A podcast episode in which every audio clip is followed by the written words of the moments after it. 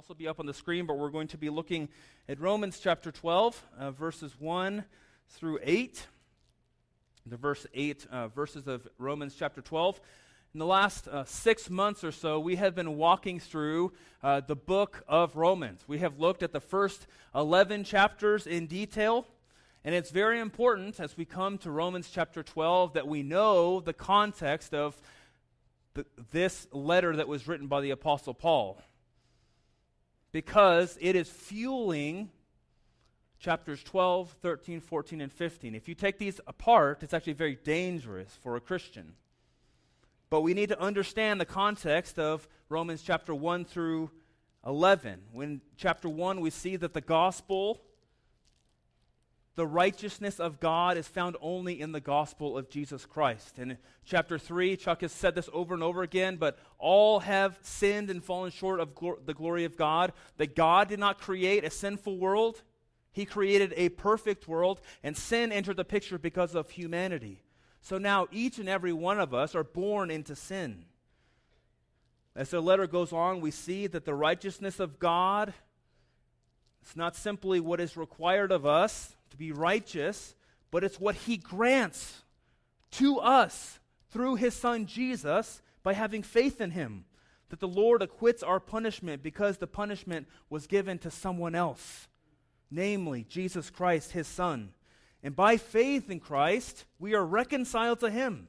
And we enjoy a restored relationship, one that was broken prior to that due to sin. Now we belong to Christ and we are free from the bondage of sin.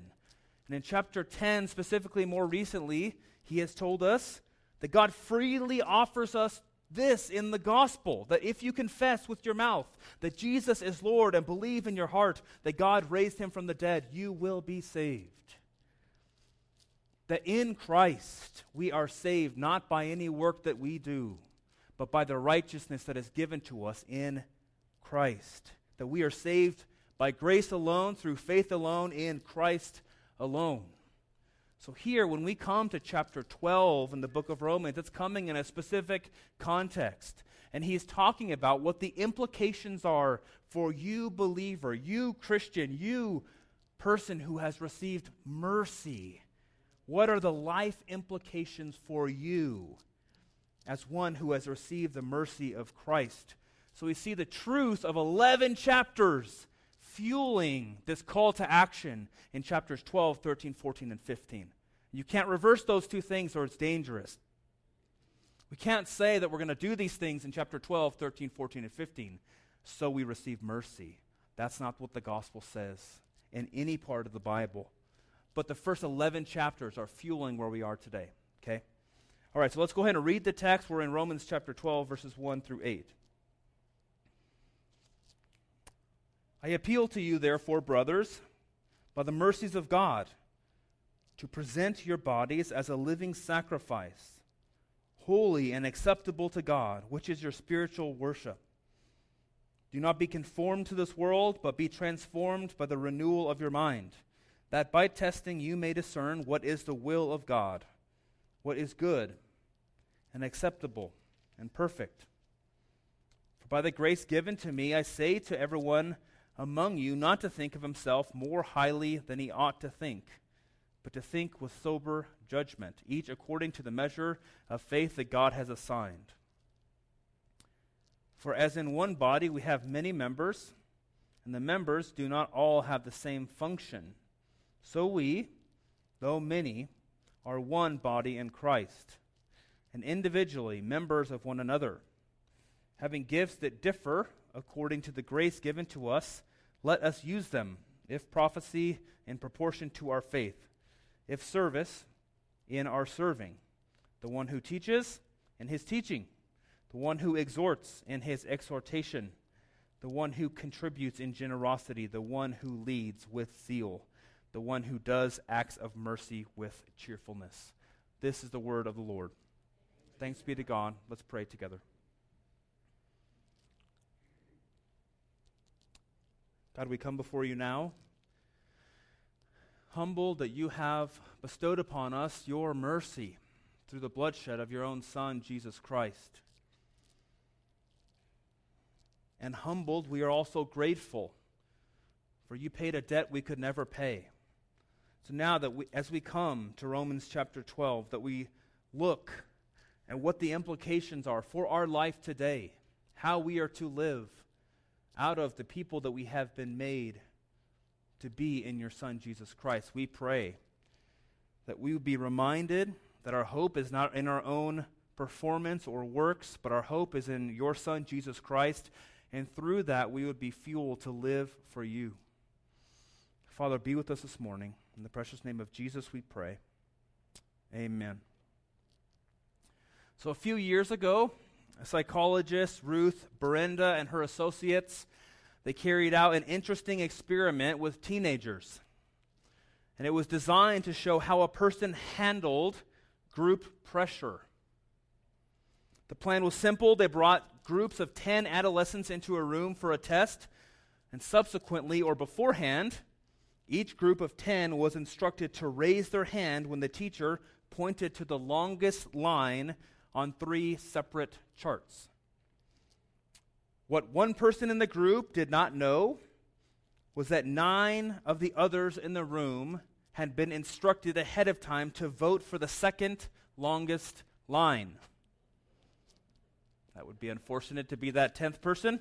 Regardless of the instructions they heard, once they were all together in the room, the nine were not to vote for the longest line, but rather vote for the next to longest line. The experiment began with nine teenagers voting for the wrong line. And the tenth person would typically glance around, frown in confusion, and slip his hand up with the group. The instructions were repeated, and the next card was raised. Time after time, the self conscious tenth person would sit there saying a short line is longer than a long line simply because he lacked the courage to challenge the group. This remarkably this remarkable conformity occurred in over 75% of the cases and was true of small children and high school students as well and Berenda, the psychologist, concluded that some people had rather be president than they would be right. Conforming to those around us happens easier and quicker than we like to admit. And it's not only teens, we can poke fun at that. Well, their brains aren't fully developed yet, they don't understand. But I would actually go at the notion that if 10, 50 year olds were put in the same position, we would have the same outcome. It's not only teens who conform to those around us, but we all do this in some way. Even as people who follow Christ, we often conform our lives to the culture around us. One theologian says this each age or culture has a prevailing worldview, an interpretation of the world, and the best way to live in it. The wisdom of each culture aligns with Scripture at some points and clashes at others. This is inevitable, since biblical truth never changes, and culture changes continually. Every culture conflicts with kingdom values at some point. So, today in our passage, we're going to see that we need the lens of Scripture to tell what the passage says is good and acceptable and perfect in the Lord's eyes. In the Sermon on the Mount, we see Jesus is surrounded by the false devotion of both the Pharisees on one side and the pagans on the other. And Jesus said to his disciples, Don't be like them, either of them. The disciples must be willing to stand against the dominant culture because this is often what happens. I need you to hear this. Whatever is common seems normal, and whatever is normal seems right that will be weaved into your life if you do not fight against it. That's what the Apostle Paul here is helping us with. That we are not to be like a chameleon who takes on the color from its surroundings.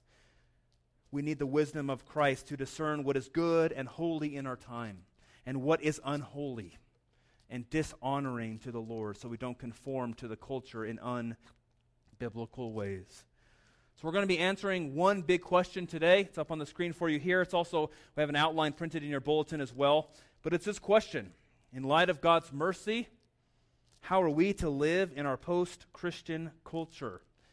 In light of God's mercy, how are we to live in our post Christian culture? We're first going to look at renewing the mind in verses 1 and 2. And secondly, reversing self centeredness, verses 3 through 8.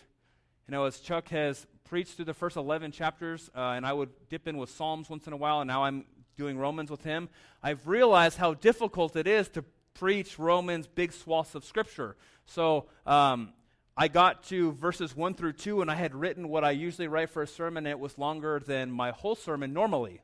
So I will promise to get out of here before 1 o'clock, okay? Just kidding. I part it down. There's a lot here, so we're going to kind of go fast through it, okay? So, first, renewing your mind, verses 1 through 2. Second, reversing self centeredness in verses 3 through 8 is where we'll be going today, okay? So, we need to start again with context because that's what the Apostle Paul actually does. In verse 1, he says this. He begins this section, this chapter, with these words I appeal to you, therefore, brothers, by the mercies of God. The mercies of God. So in Romans 12, we see that he has, for 11 chapters, talked about strong indicatives, strong truth about what has happened in humanity and God's solution for it. And here in chapter 12, he's calling people to action, to he's Im- have its strong imperatives calling redeemed Christians who have, redeemed, who have received mercy to live in a way that is honoring to Christ. And Paul in 12:1, Paul begins by rooting the implications of life change to the mercy of God. That divine mercy, it motivates Christian obedience. Stott says this the ground of Paul's appeal is indicated by his use of the conjunction therefore and by his reference to God's mercy. For 11 chapters, Paul has been unfolding the mercies of God. Indeed, the gospel is precisely God's mercy to inexcusable and undeserving sinners in giving his Son to die for them, in justifying them freely by faith, in sending them his life giving Spirit, and in making them his children. In particular, the key word in Romans 9 through 11 is mercy. For salvation depends not on man's desire or effort, but on God's mercy. And his purpose is to make the riches of his glory known to the objects of his mercy. So, this word mercy is a link to the first 11 chapters, fueling the imperatives where we're going today. Okay? So, let's look verses 1 through 2, renewing the mind. Verse 1 I appeal to you, therefore, brothers, by the mercies of God to present your bodies as a living sacrifice, holy and acceptable to God, which is your spiritual worship. So once he gets past the introduction, he says, present your body as a living sacrifice. Throughout all of Scripture, we see calls by different authors telling the people to present your mind, present your heart, present your body to the Lord. Now, all of these three terms refer to this the whole being, the whole person, dedicated to the good of the king. And this idea, he's saying, present your whole body, all of yourself, all of your life, as a living sacrifice. The idea of a living sacrifice is not a one and done sacrifice. It is a sacrifice that goes on for your entire lifetime. So, what Paul is starting with here is that your entire being, for your entire life is in service to Christ. That these sacrifices are holy and acceptable. Two words that are getting at the same idea. Sacrifices made in life that are set apart, not from the world, not getting outside of the world and getting in our own bubble and staying away, but set apart within the world that we are fully to engage in our surroundings, in our own time and place, affirming the good things that you see around you, and shunning the sin and the folly. We see at the end of this verse, it says, All of this is your spiritual worship. This word rendered spiritual is uncommon in the New Testament. It's only used one other time. And so we have to look outside of this context and most commonly, people would render this word reasonable. It is your reasonable worship. So think about the context, chapters 1 through 11. He's saying, All this, you have received mercy through Christ. and it is your reasonable worship. It's reasonable for you to respond in this way. For all of your life, your entire being, for your entire life to be in service to Christ. That is what is reasonable for a believer. He goes on in verse 2 Do not be conformed to this world, but be transformed by the renewal of your mind, that by testing you may discern what is the will of God, what is good and acceptable and perfect. We see in verse 1, he's, pres- he's calling us to present our bodies as a living sacrifice. In verse 2, he's explaining how to do this, how to obey the commands. This idea of world could be also rendered age or the loyalties of the time in which we live in, that each age will have their own convictions and loyalties. And Paul's warning here is for people who have received mercy not to be conformed to, by the convictions and loyalties of the current age, because the Christians' convictions and loyalties do not lie with the culture, they lie in the scriptures with Christ. So believers are to be transformed by the renewal of their mind. I want you to notice that this verb, be transformed, it's, it's passive, which meaning it's happening from the outside to us. We're being transformed by someone else. We know that it is the Lord who transforms us, it is the Lord who sanctifies us, but at the same time, we must cooperate. We must be active in our own sanctification. We know it is the work of God, but at the same time, the transformation comes by reading the scriptures, by studying them, by participating in your own renewal. It is God who transforms, but Paul is calling believers to participate, to engage in their growth, to read and meditate on the word, to listen to good teaching, by reading spiritual books, by being in a community with other people that will help you apply the gospel to your life.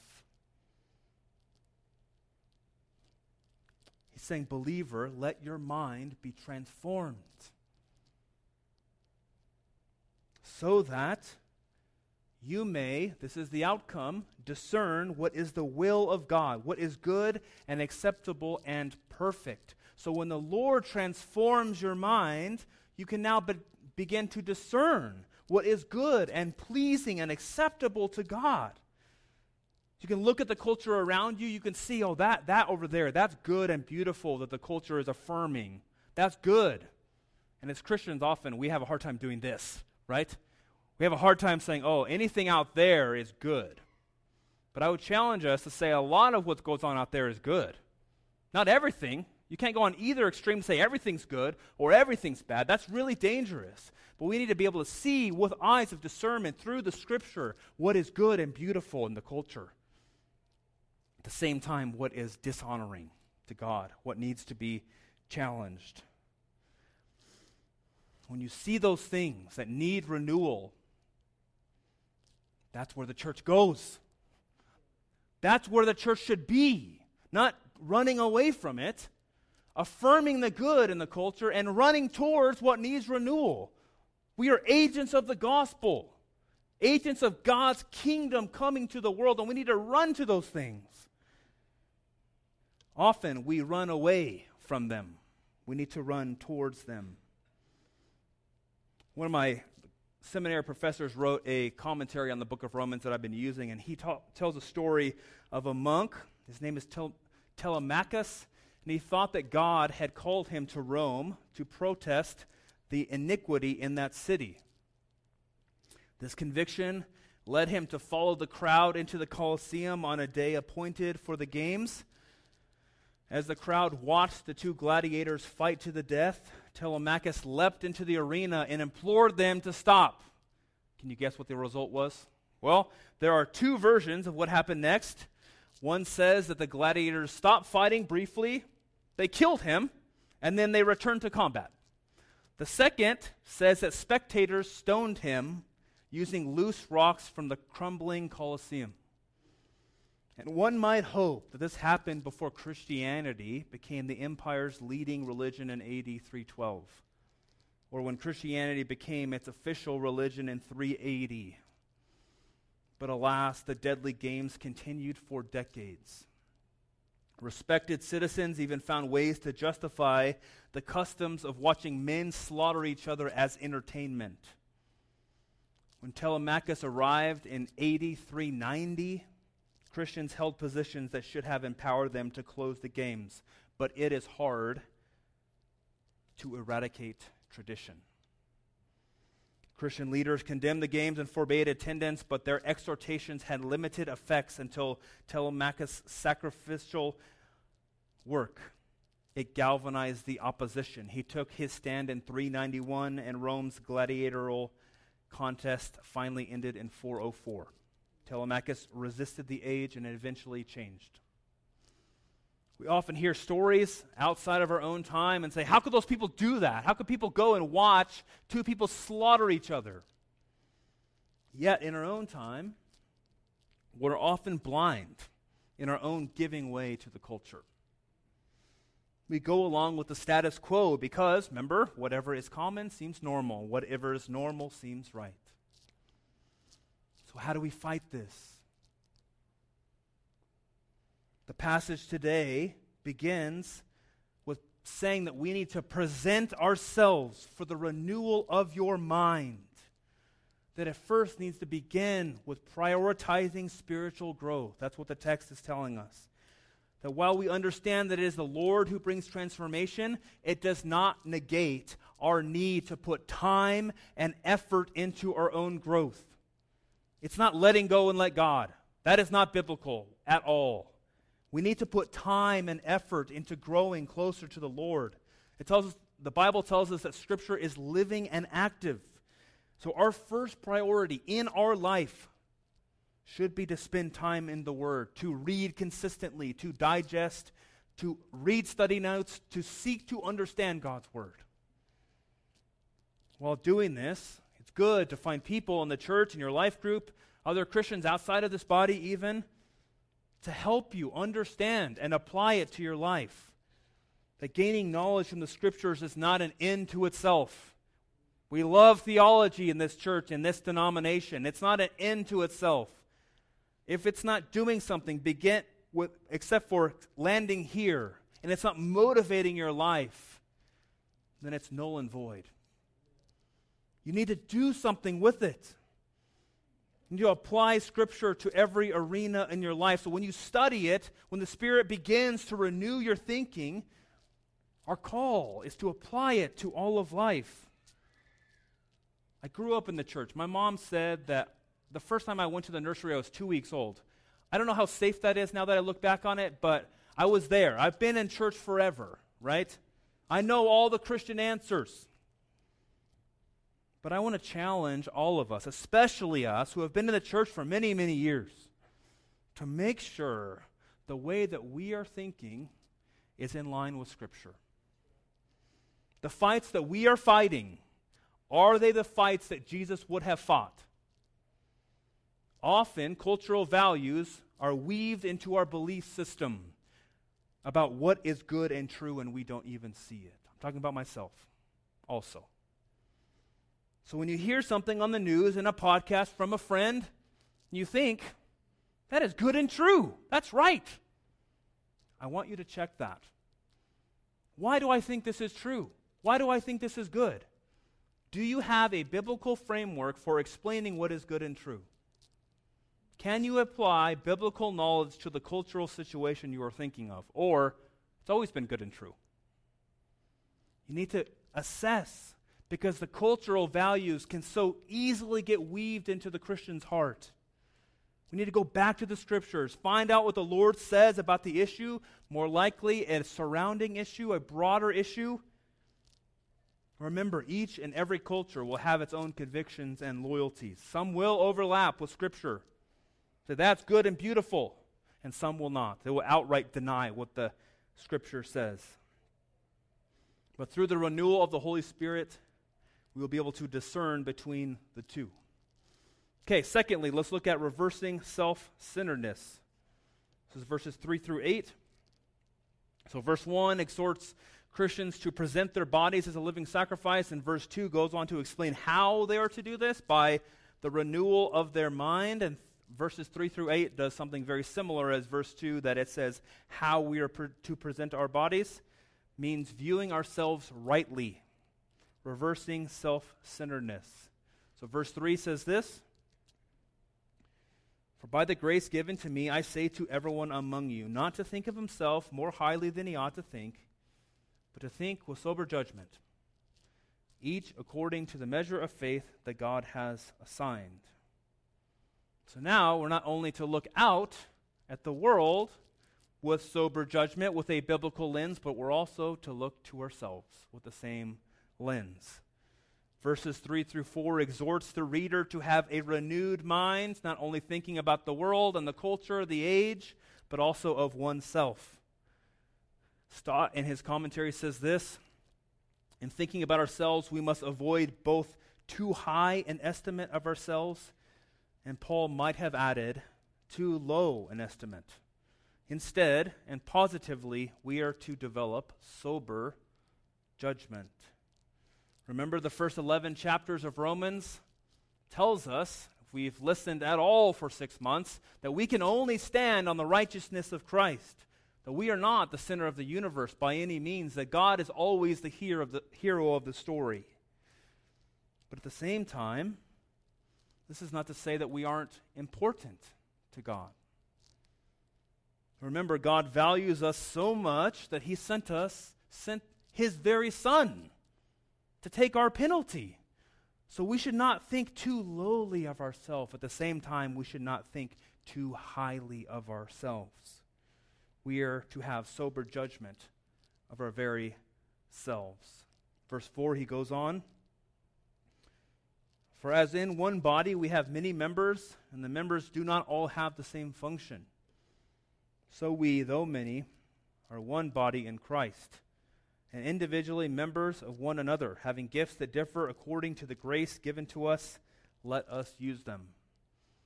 So, in having the proper understanding of ourselves, seeing the abilities, the giftings, the time that God has given us, presenting ourselves as a living sacrifice, that means we're going to use those abilities, that time, the talent, to build up one another.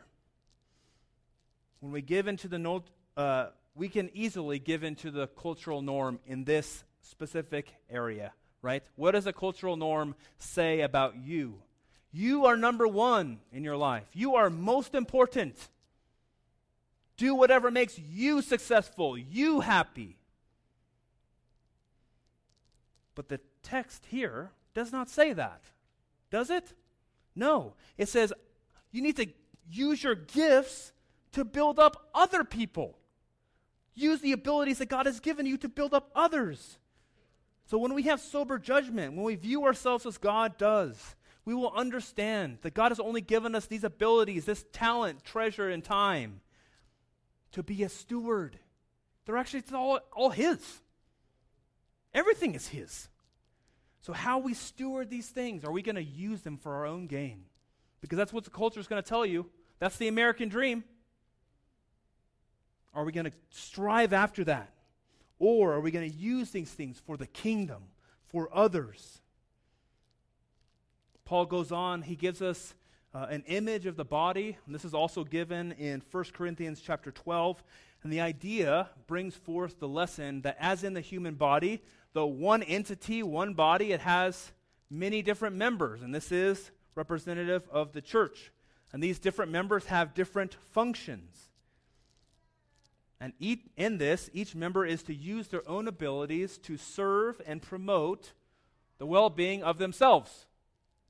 Is anyone awake? That's not what the text says. It says this they're to use their abilities for the good of others for the good of the church. In other words, Paul is showing us that we need each other here. I teach the children's communicant class, and I actually use that 1 Corinthians 12 passage to talk to the kids about how important they are. And I give them these silly illustrations. What if your whole body was an ear? And they're like, you know, kids are like, what, an ear? that would not be any fun at all. How would I play with my friends? That's what he's saying in this very passage. We, we need each other. But if the church, if the ear is going to use its function for some other body, what's the body going to do? They won't be able to hear. The body needs each member to pour into it, to pour into other people to flourish. That's how it was intended to function. So, to present yourself as a living sacrifice, in verses 3 through 6, it's to use your abilities for the building up of others and for the body of Christ. Paul goes on to verses 6 through 8. And I promise I'm not going to look at every single one. There's seven different giftings here, and this is one of several lists in the New Testament that's very similar to this. You should know that often we'll go to lists like this and say, Well, I don't have any of these seven things, so geez, who am I, right? But none of these lists in any of the writings are supposed to be precise or exhaustive for how God has gifted his people, but simply a sampling of how God equips his people. So the point of this section is not to say this gift and this gift and this gift, these are the seven best. No, the point is that when God's people receive mercy and respond by offering themselves to the Lord, they are to use the gifts that God has given them, which will be different for every single person, I guarantee it, in this room, for the building up of the church and the building up of others. But this in itself has to go back to the beginning. It takes the renewal of the mind. Because the culture says that you me, we are number one. I am very guilty for this. That's why I keep saying it to you, so we can all remember that we are not to think of ourselves more highly than we ought to think. If you think about yourself today, how are you using your own abilities and time and treasures that God has given you? We're called as stewards of our time, of our talent, of our treasures. That God has given these abilities to you, and they can actually be taken away as easily as they were given. But God has made you a steward. He's made you an individual made in a specific way with, with specific talents for the good of the kingdom. How will you steward those things? In passages like Romans 12, they help us how to see, how to live our faith out, right? I told you it was a lot of imperative, the whole thing. I, I wrestled over this a lot. It's really heavy. At the same time, I know and I hope that you know that all of us, as we strive to do these things, will continue to fail. There will be days that you don't read your Bible in the next week, I promise. Maybe not week, month. There will be days when you continue to fail. So our hope can never be, ever be in our performance, for we will always fail. Yet, we need not be discouraged because we serve a God who never fails us. He saw our failure in the garden, and at the same time, he saw the one who would not fail in bringing salvation. From our text today, we see we can apply all of this to Jesus and know that he will never fail us. That Jesus Christ, God's own Son, he presented his body as the perfect living sacrifice his mind was not need of, in need of renewal, for he had never had a sinful thought. Jesus discerned the will of God, which was to lay himself on the altar as the final sacrifice. Jesus is God, the Son in the flesh, good and acceptable and perfect in the sight of God.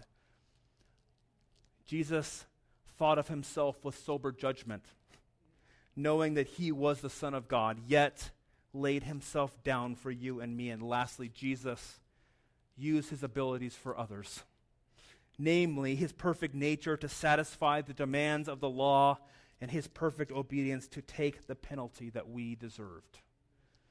So, as Paul has exhorted us this morning, God's people to present our bodies as a living sacrifice, remember this is simply a response to the divine mercy that has been given to us through Christ. May we always rest in Him and find our hope in His work on our behalf. Let's pray.